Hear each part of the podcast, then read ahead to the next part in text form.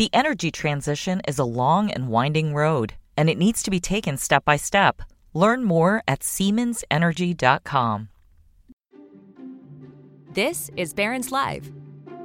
Each weekday, we bring you live conversations from our newsrooms about what's moving the market right now.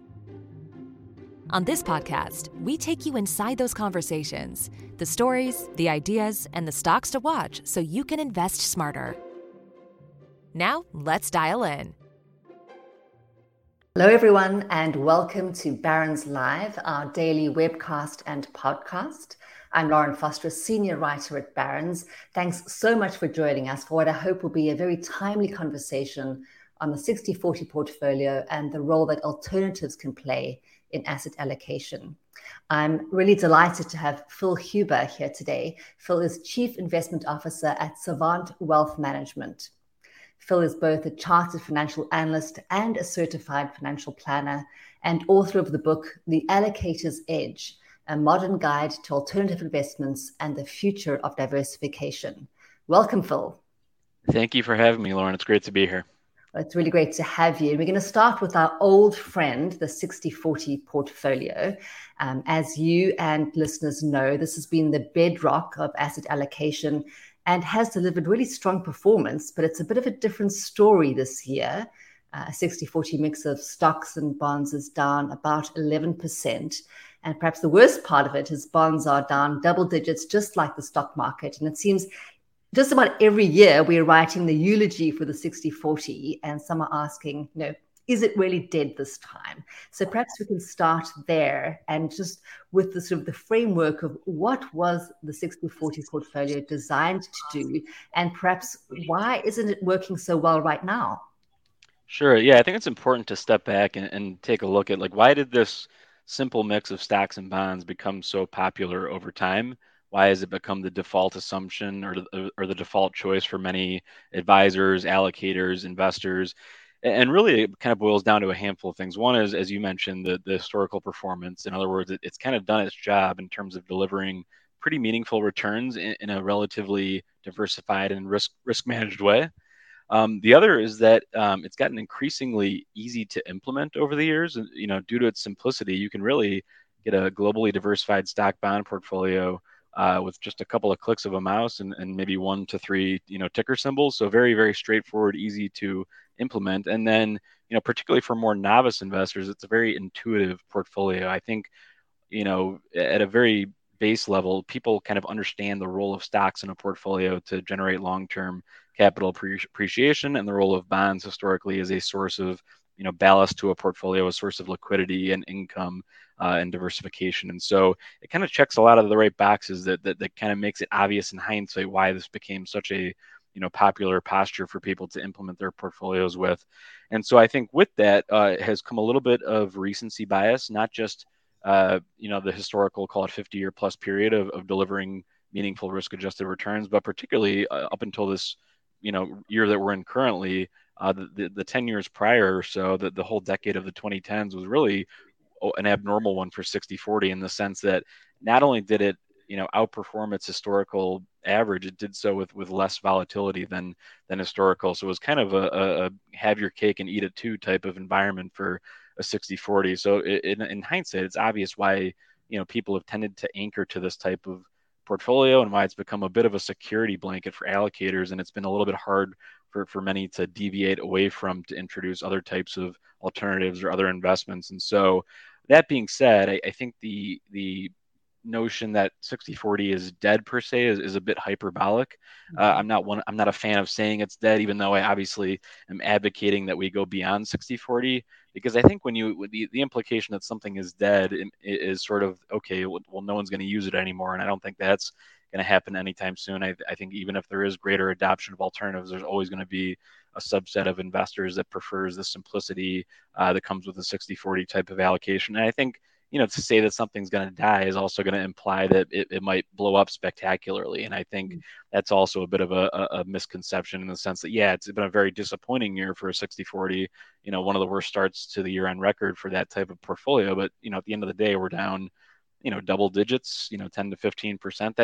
That's not the end of the world. There's a lot worse ways for investors to blow up their portfolio than a 60-40. And so But what I will say is, you know, if it's not dead, I will say what we're seeing now is a realization that it is vulnerable because of a couple of things. Is one is we'll focus really more on the 40 of the 60-40 in the sense that everyone understands the purpose of the stock side of the portfolio. But for the 40, I think we got accustomed to the bonds delivering what, you know, all the check boxes I mentioned earlier, you know, stable source of income, diversification benefits, et cetera. And I think those are what are being challenged, and that yields, despite having risen quite a bit in the last 6 months, are still historically low, and that doesn't bode well for, you know, long-term total returns. And this idea that this relationship between stocks and bonds, everyone kind of assumed it was written in stone. And I think that's becoming increasingly clear that there can and will be periods in time where the correlation of stocks and bonds moves into positive territory as opposed to them having a slightly negative correlation to one another. And typically when you see that positive correlation, you know, if you look around the corner, usually inflation is right there, because that tends to be the sort of kryptonite for 60-40 portfolios that can cause both asset classes to decline in concert with one another. And so, you know, we're seeing that now. And I think it's certainly created a resurgence of interest in how to, you know, add additional layers of diversification to a portfolio, which obviously we can dive a little deeper into today. Yes. So you mentioned inflation being the kryptonite, and certainly inflation is sky high at the moment, and at the moment doesn't seem to be coming down anytime soon. So lots of investors are looking at their portfolios and wondering what to do about asset allocation and whether to adjust the 60-40 to a 70-30 or a 60-20-20. So let's talk about this broad umbrella of alternatives and what fits under that umbrella and why they're considered alternative. Yeah, I kind of joke sometimes that the biggest challenge that alternatives have is the fact that they're called alternatives. It doesn't do it any favors, because there's so many different asset classes and strategies that kind of fall under that umbrella, because ultimately it's just sort of a catch-all for anything that doesn't fit neatly into the other two buckets. So that presents a lot of challenges in terms of asset selection and implementation and expectation setting, et cetera. And so, and the other, you know, factor is that it's a continually evolving definition. You know, many times it's in the eye of the beholder. What might be considered alternative to you might not be alternative to me. And it does evolve over time, in the sense that there are, you know, things we can look at historically, whether it's emerging market stocks or high yield bonds or publicly traded, you know, REITs. Those are all things that at one point in time were a little more frontier and a little more on the cutting edge and maybe categorized by some as alternative, whereas now they kind of fit more neatly into traditional portfolio construction approaches. So it's kind of a moving target to a degree. So part of what I've spent a lot of time thinking about is, because when you start to look at different types of quote unquote alternatives, you see a lot of similarities to traditional investments. And what's fun is to try to sort of dissect or isolate what's the variable or variables that make something that otherwise might be traditional into an alternative. And I'll give a couple of examples here. And really it boils down to what I kind of use as 4 or 5 different variables. One is liquidity. So I'll use the example of private equity. You know, private equity is just equity. I don't even really think of it as a non-correlated alternative. It's just equity. It just happens to be, you know, illiquid and privately held companies. And so, but it's exposed to the same underlying economic risks as publicly traded equities are. And so, you know, liquidity is certainly one thing that can make something alternative. The same could be said for private debt versus, you know, the public market equivalents. The second variable would be something I would call implementation or unconventional implementation. Something like, you know, value investing is sort of a concept that's as old as the hills. You buy, you know, assets trading at a level cheaper than their intrinsic value. But typically that's been done just through long only, you know, investing in the stock market. Another way to sort of get exposure to the value factor would be to say, hey, I want to buy a diversified basket of cheap stocks and short sell a diversified basket of expensive stocks, and sort of hedge out the market risk and ultimately be left with just sort of that value factor, sort of a bet on the convergence between cheap and expensive. And so that's a very unconventional way to really try to achieve the same investment thesis, which is trying to capture that value premium. And so, you know, the tools there that are used there are a little bit different than most are used to, whether it be, you know, shorting or leverage or derivatives. So those types of, those three kind of tools in the toolkit ultimately are a different form of implementation, even if it's the same type of concept. You know, a third would be packaging. So just the actual vehicle that an investment is housed within. And so everyone's very accustomed to things like mutual funds and ETFs. Those are very traditional packages or wrappers around an investment. But then you might have something like an interval fund or perhaps a limited partnership vehicle where the packaging itself is kind of what drives its alternative nature. And then lastly, these kind of related but distinct concepts of novelty and nascency. Mm-hmm. I'll start with novelty is just kind of, you know, what something that kind of might be new to you as an investor. It might not be new in general, but I'll use the example of catastrophe reinsurance as an asset class. It's existed for centuries. What's sort of novel about it is the way that investors can now access it. And mm-hmm. so it's only recently become an investable asset class to your average investor. And then nascency is again, sort of represents this sort of newness idea. But to me, nascency is something that it has only been recently sort of discovered or unlocked in the sense of something like digital assets or crypto. Even, you know, Bitcoin, the original crypto asset, really only came about, you know, kind of 08, 09. And so pretty much a teenager in terms of its years as an asset class. And so that kind of falls into the nascency category to me. So that's really how I think about it, is like, you know, not just like calling something alternative, but rather what makes it alternative in the first place. Great. Before we go on to the next question, I just want to remind the audience that if you'd like to submit a question, please do so in the Q&A feature, because I'll leave a few minutes at the end to go through, you know, the audience questions. So lots of people are probably wondering, you know, is now a good time to be considering adding alts to their portfolios? You know, traditionally, institutional investors have been adding alts for many years, but many retail investors have sort of been on the sidelines, but things seem to have been changing in the last few years. So is now a good time? And if they did want to consider adding alts, is there a sort of a recommendation of dipping their toe in terms of how much exposure should be in a portfolio to start out with?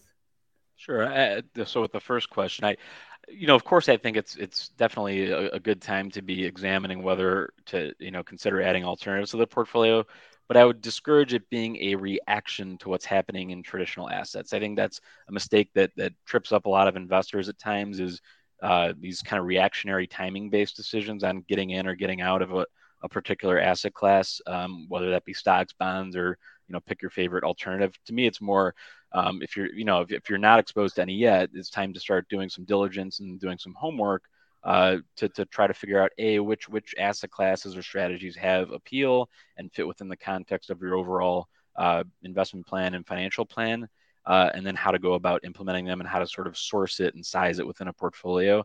But I would definitely discourage folks from saying, okay, well, you know, stocks are down, bonds are down, I need to do something now, even if it's just temporary. To me, I look at alternatives as something that should be sort of things that you want to own for the long term, as opposed to renting for the short term, based on some sort of tactical viewpoint. Because, you know, as challenging as traditional assets are to sort of market time, you know, the same goes for alternatives. And so they should be viewed definitely more as strategic holdings than tactical positions.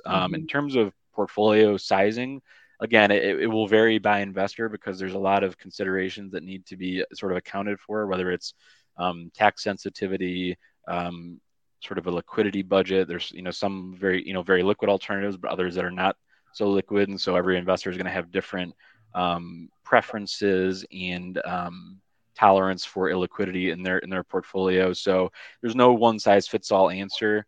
You know, the most specific I guess I'll get is that it's got to be enough, in my opinion, to matter to the results of a portfolio, which tends to kind of put you north of 10% of your overall portfolio. You know, you often see portfolios that have, you know, 2-3% in alternatives and maybe spread across a few different funds. And I think that's more cosmetic than anything else. It's not making a huge impact on the overall portfolio, or other than checking a box of sorts. And so, you know, I think it's got to be enough to matter. At the same time, I think the use of alternatives introduces certain behavioral challenges as well.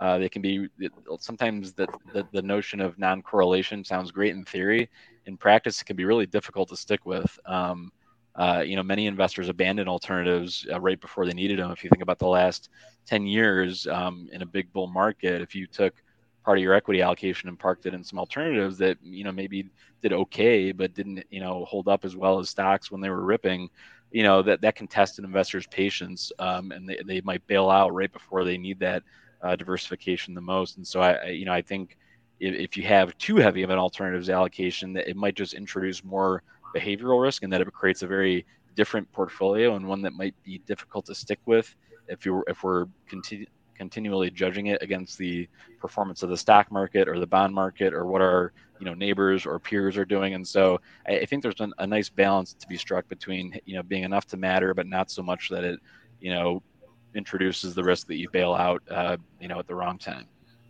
Great. Now, Savant just put out a really great white paper on alternative investments, and there's a terrific, table on popular fund structure that's comparing different structures. And the two that are, liquid are the mutual funds or ETFs and the interval funds. So perhaps we could spend a bit of time to sort of what falls under the sort of mutual fund ETFs umbrella, and then what falls under sort of interval funds. And a question I also would ask is why they're called interval funds.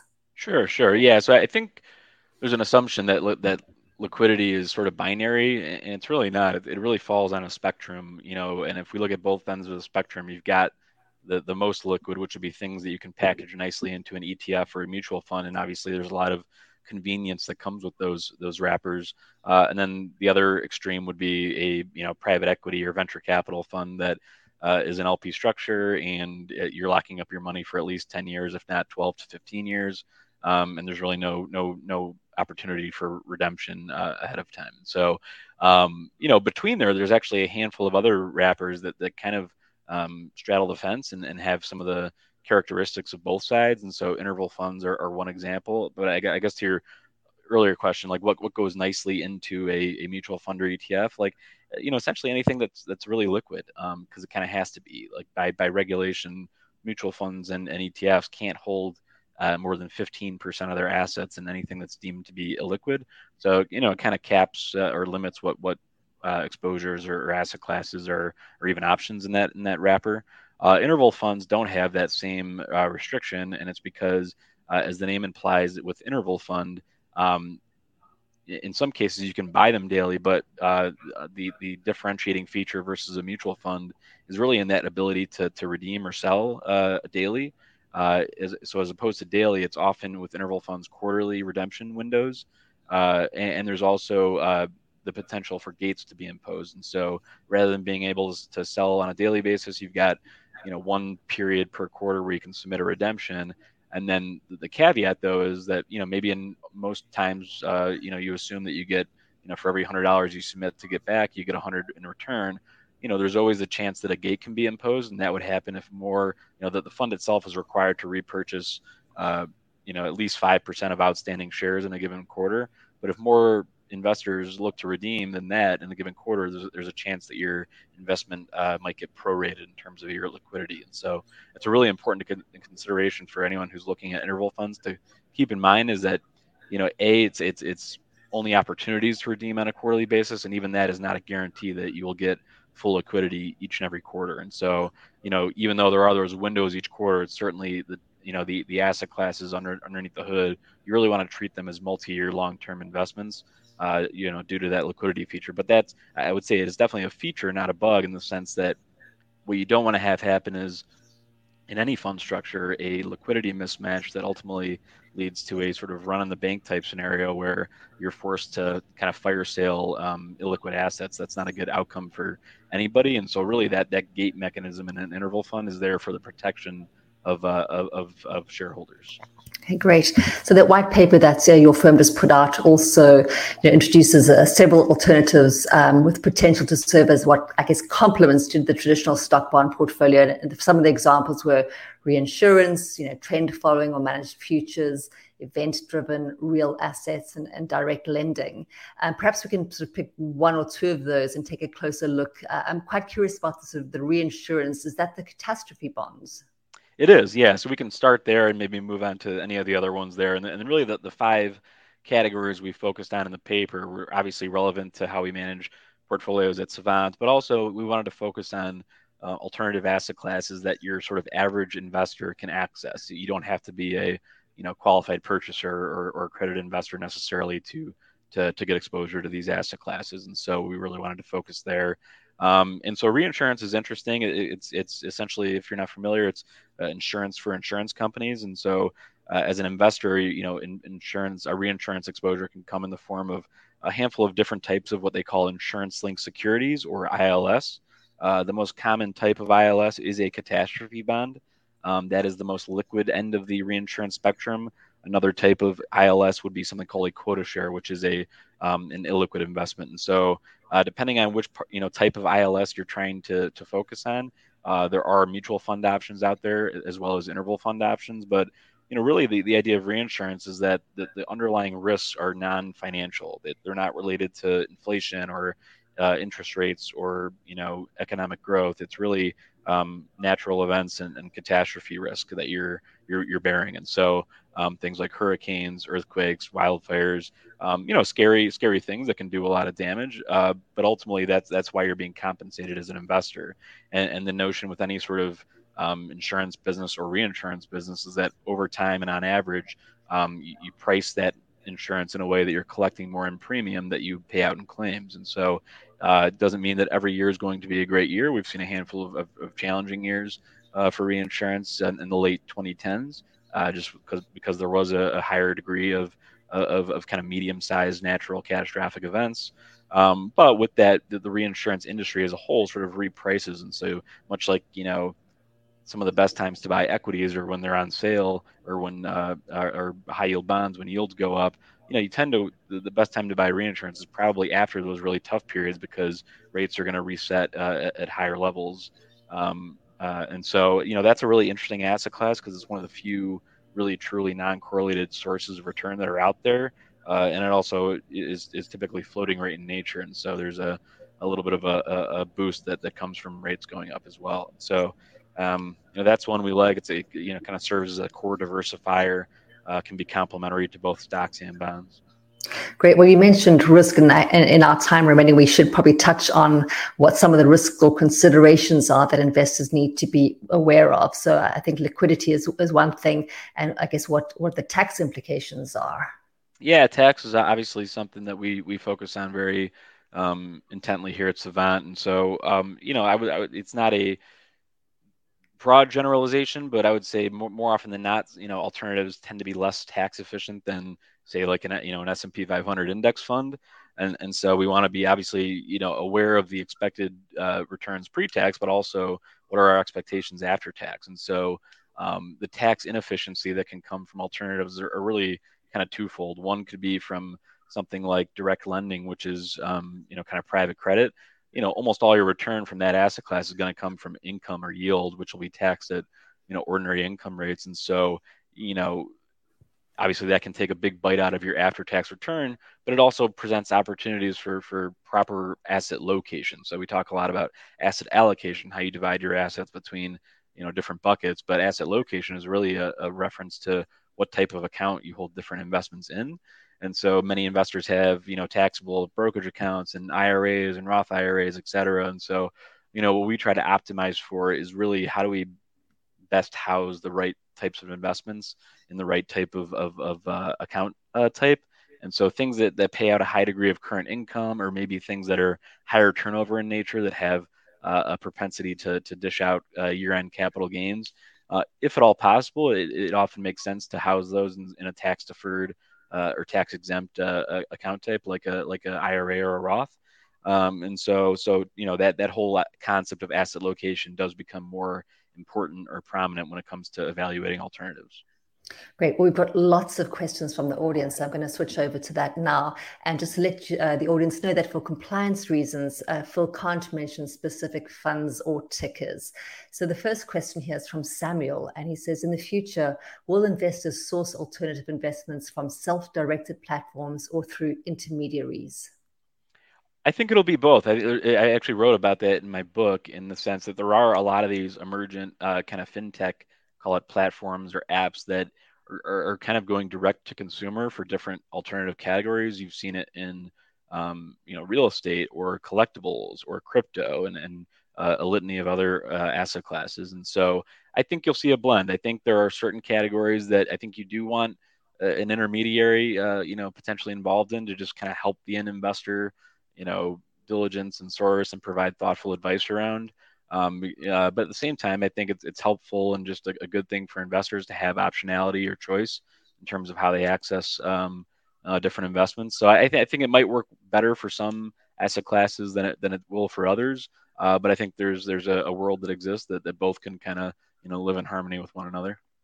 But right. But I think it's a trend that's certainly not going away of having those types of platforms that do go direct to consumer. Okay, so Levi wants to know: has too much retail money been flowing into private equity and VC with the advent of these platforms that have been trying to democratize the use of alts? He says, never mind the portfolios, but even in general, has too much money gone into the private space without seeing the consequences of the lack of mark-to-market? I think so. A couple responses there. One is I think the argument could be more painted as, is there too much money in general going into things like private equity, not necessarily via intermediaries or advisors or individual investors, but just in general the larger institutional allocators like private equity and private debt. They've grown by leaps and bounds.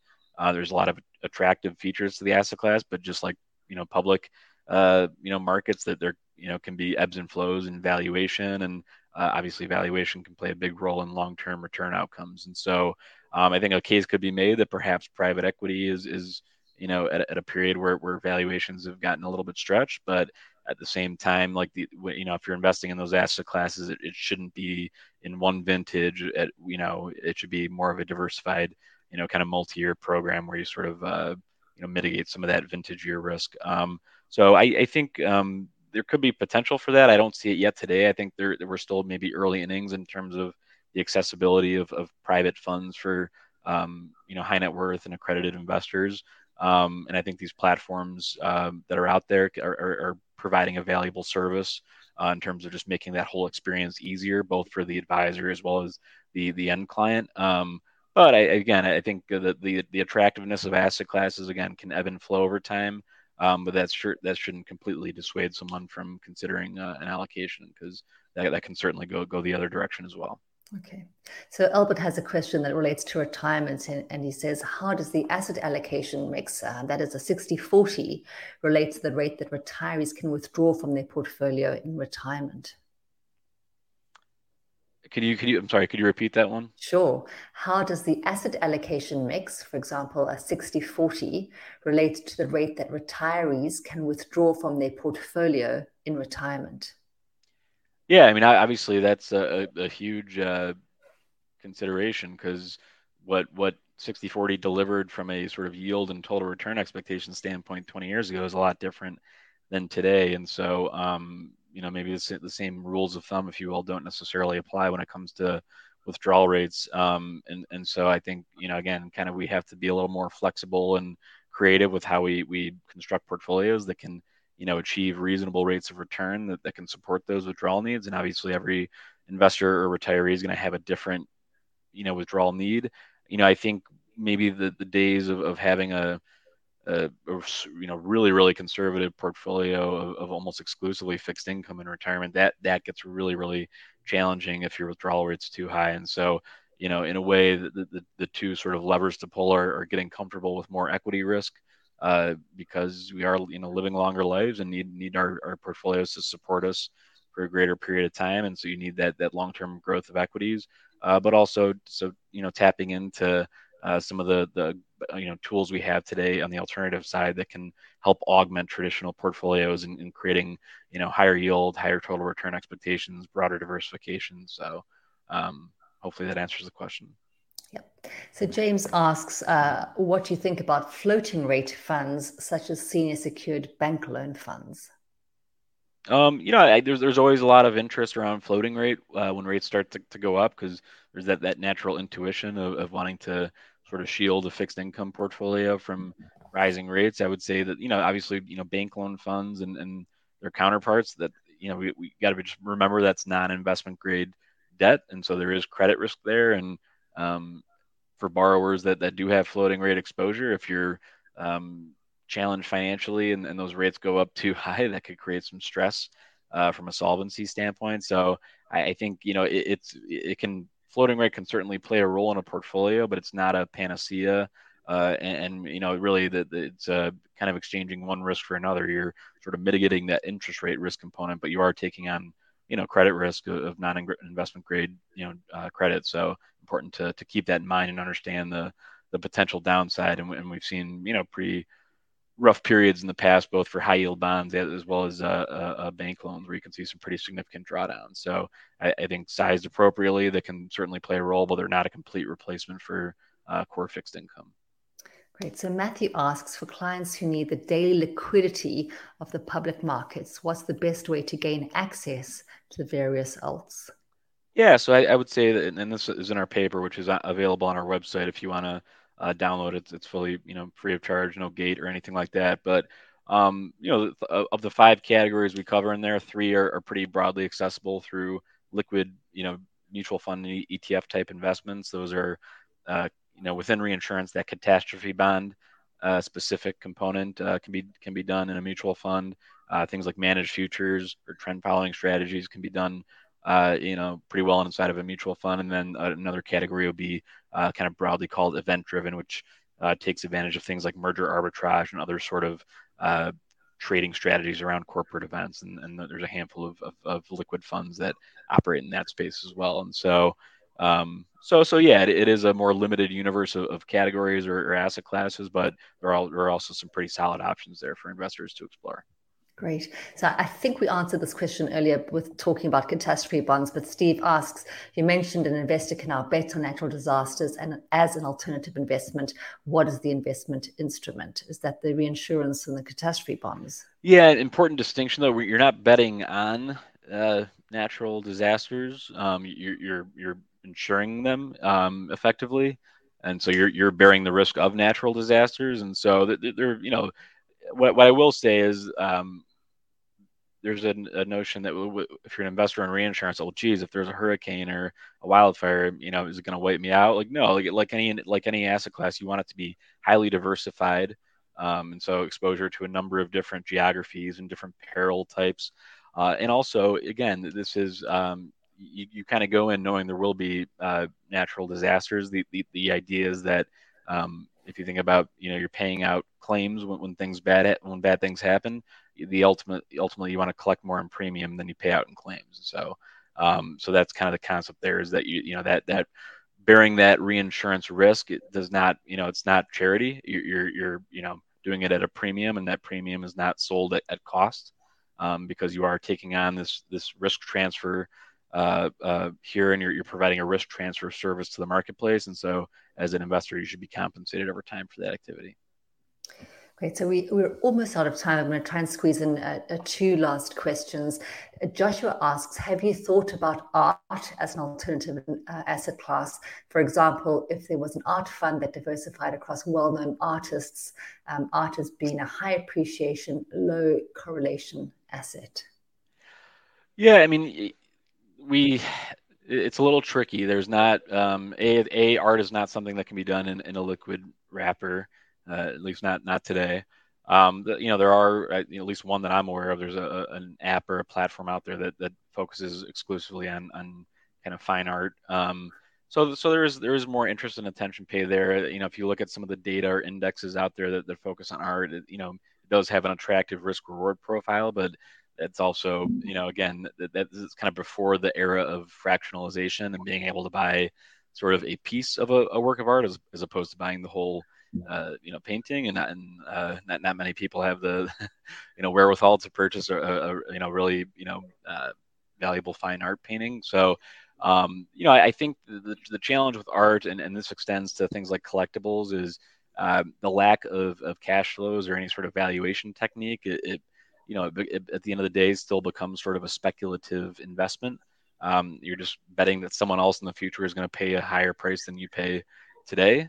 So when I put on my evidence-based investor hat and try to fit that into an evidence-based allocation framework, it becomes somewhat challenging. It's not to say there can't be room in a portfolio for something a bit more speculative, like that. It's just, you know, again, it kind of needs to be thought of as sort of that in that framework, I think. Okay. And final question from Hal, who asks, what returns should one reasonably expect from private equity on average over time after the higher fees? Yeah, I think one is, we should talk about the risk side too, which we didn't really get to, is I think the lack of mark to market, I think, creates this sort of veil of diversification and lack of risk, but just because something doesn't mark to market doesn't mean it's not risky if it's not, you know, volatile. So private equity is just as risky, if not more risky than public equities. You know, the other challenge with private equity is that there's a much greater degree of dispersion in performance across managers than there is in public markets. And so your experience being successful or unsuccessful is going to be very contingent on what managers you're getting exposure to in that private market world. And so that could be the difference between, you know, outperformance versus a public market equivalent or significant underperformance. And so manager selection is very critical within that world. You know, so it's hard to, again, so you can have an expectation on private equity industry returns, but there's no private equity sort of index to invest in. You have to select managers, and that's going to, you know, really make or break. And so, you know, it's hard to come up with I can't give a really hard number on what the expected return for private equity is going to be. There has historically been a premium to public equities, but much like public equities can go through periods of, you know, low realized returns because of high valuations. The same can happen to private equities as well. And so you would expect some amount of illiquidity premium, but that's, you know, again, that's kind of on a gross basis. When you start to net out fees and everything, it remains to be seen whether the, you know, the GP or the LP is going to actually be the one that captures that illiquidity premium. And so that being said, I think there's a perhaps underrated aspect of private equity investing in that it probably creates a better investor experience, even if you know, setting aside return expectations, even if you assume the same net of fee returns as public markets, I think that could, you know, in and of itself create a better investor experience, because we can't get in our own way when things are volatile and run the risk of selling at a low or buying at a high. I think you're by hook or by crook, you know, if you make an investment in private equity, you're in it for the long run, whether you like it or not. And so I think that can almost, you know, create a mechanism for forcing better investment behavior when you can't, succumb to the you know, siren song of the market. Mm-hmm. Well, thanks, Phil. Unfortunately, that's all we have time for today. But to the audience, you know, if you're interested in learning more about alternatives, pick up a copy of Phil's book. And as he mentioned, you can also download the firm's latest white paper on alts, and I highly recommend it. You can find that at savantwealth.com, and I believe it's under the Views and News tab. You'll see white papers there. So thank you all for tuning in. Thanks very much to Phil for being here.